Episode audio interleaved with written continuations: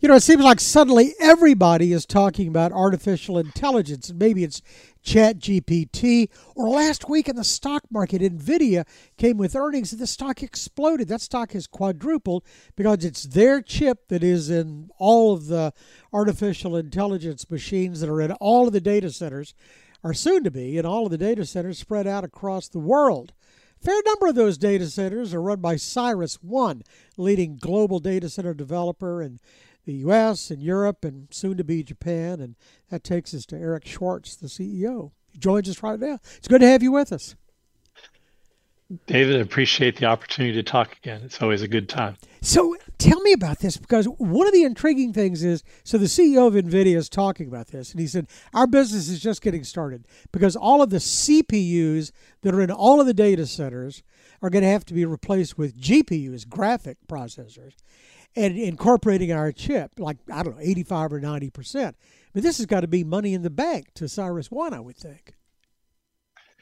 Well, uh, certainly NVIDIA's uh, put out a, a very optimistic uh, forecast, and their business has a lot of momentum.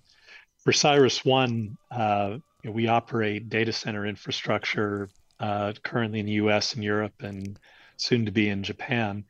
And for us, this has been part of uh, a, a longer-term growth trend as customers have deployed artificial intelligence and other compute-intensive applications. They've been deploying GPU chips from NVIDIA uh, and others.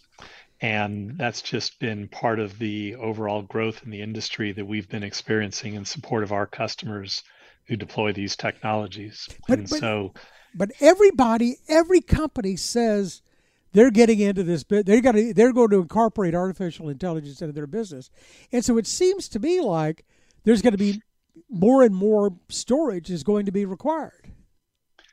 Well, it's certainly going to take a lot more infrastructure and capacity to support all of this. Um, the GPU chips uh, are going into machines that are doing, um, you know, artificial intelligence model development and execution, and that's just a tremendous amount of compute capacity. And then there's a data storage requirement that goes along with that to store all the data that these models are operating with and learning from and processing and it's the combination of the compute capacity that these models require and the data that they live off of and process that's been driving the growth of the uh, infrastructure capacity that CyrusOne builds. Do these run? I mean, they run so many operations so quickly. Usually that produces a lot of heat. And I know you all have to provide a lot of air conditioning in the data centers anyway. Does that change the dynamic for you? Um, well, the, the GPU chips and the, these uh, larger scale deployments definitely require uh, generate a lot of heat, and that means you have to cool it to keep the equipment operating efficiently. And so, we are increasing the capacity and the density uh, of our facilities to keep up with these uh, new technical requirements. We're very fortunate in that the design that we use for our data centers has that sort of flexibility and scalability so that we're able to work with existing uh, deployments today, but be in a position to support the increased requirements that are coming with these new technologies. So you, you have not been blindsided by this. You're way ahead of them. Uh, it, yes, or, that's correct. We have we have not been blindsided. We've been working with customers on these types of deployments for a while, uh, and building the flexibility into this into the sites that we build uh, and you know, our, our challenge is to make sure that we're keeping up with the technical requirements on the one hand, but also just the volume of capacity uh, that people need. And uh, you know, we've been very fortunate to support a lot of that growth for large hyperscale customers for some time.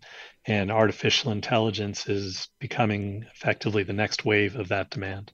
Absolutely. Well, and Bitcoin also. I mean, has a tremendous demand. Do Bitcoin operations are they domiciled in some of your centers?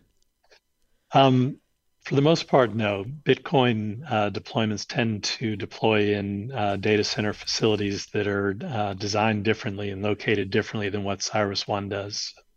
So most of what CyrusOne supports are um, cloud uh, cloud computing environments and other enterprise uh, computing and storage environments. And so uh, Bitcoin is a large uh, segment unto itself, but it's not one where CyrusOne is very active. So tell me about the growth plans. Uh, you, you're expanding into Asia now?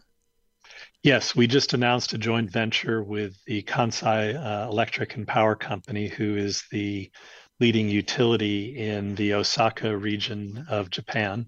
And we've uh, formed a joint venture with them to start developing data centers uh, in Japan, starting in Osaka. Uh, Japan is the third largest data center market in the world after the US and China.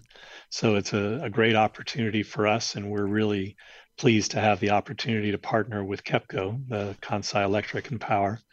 Um, but at the same time, we're still building and expanding uh, aggressively here in the United States, uh, particularly in in and around Dallas, uh, but also in Europe, uh, in major markets like Frankfurt and London and Madrid, uh, and several others. Every business has challenges, I would guess. You get caught up too, whether it's supply chain or, I, in your case, I guess the availability of power it becomes important. Um, it definitely we we definitely require access to power, and as the scale of these facilities grows, um, making sure that we can interconnect to the grid and get the power that's necessary to to run these facilities is critical.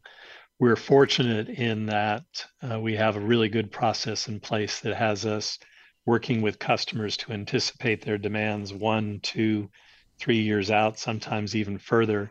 And that lets us work with the utility companies and the grid to ensure that the capacity and deployment uh, can be there in time. But it's hard work and it takes uh, takes a lot of planning, but it also takes uh, a lot of experience to understand how to make that work because uh, as as the scale grows, the exercise just becomes more complex.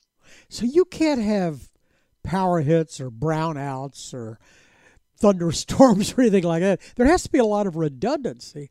Do you have storage, power storage facilities there, or do you use solar, or what augments? So we have back we we have backup uh, equipment in every one of our facilities, and these are large generators, uh, and we store large amounts of fuel on site. And so, if there's ever a outage on the grid, or you know there's a, a brownout or what have you, we're able to transfer immediately to our on-site uh, generation, and we use battery backup as well.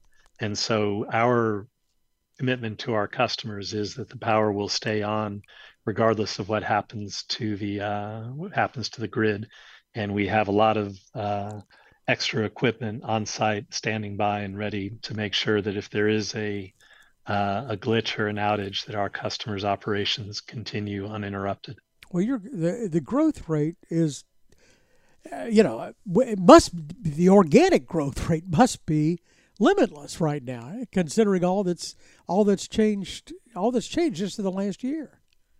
Well, we're definitely busy, um, and you know we're you know we're a sizable company already, but we're growing, you know, at 20% year over year or more if, if we can uh, execute. And so uh, limitless is a little further than I'd like to go, but there's definitely a lot of opportunity and a lot of demand, and we're we're working as hard as we can to uh, to win our fair share of that. Eric Schwartz is the CEO of CyrusOne, the uh, big global data center that's now surrounding the globe just about. It's good to have you with us. Thank you.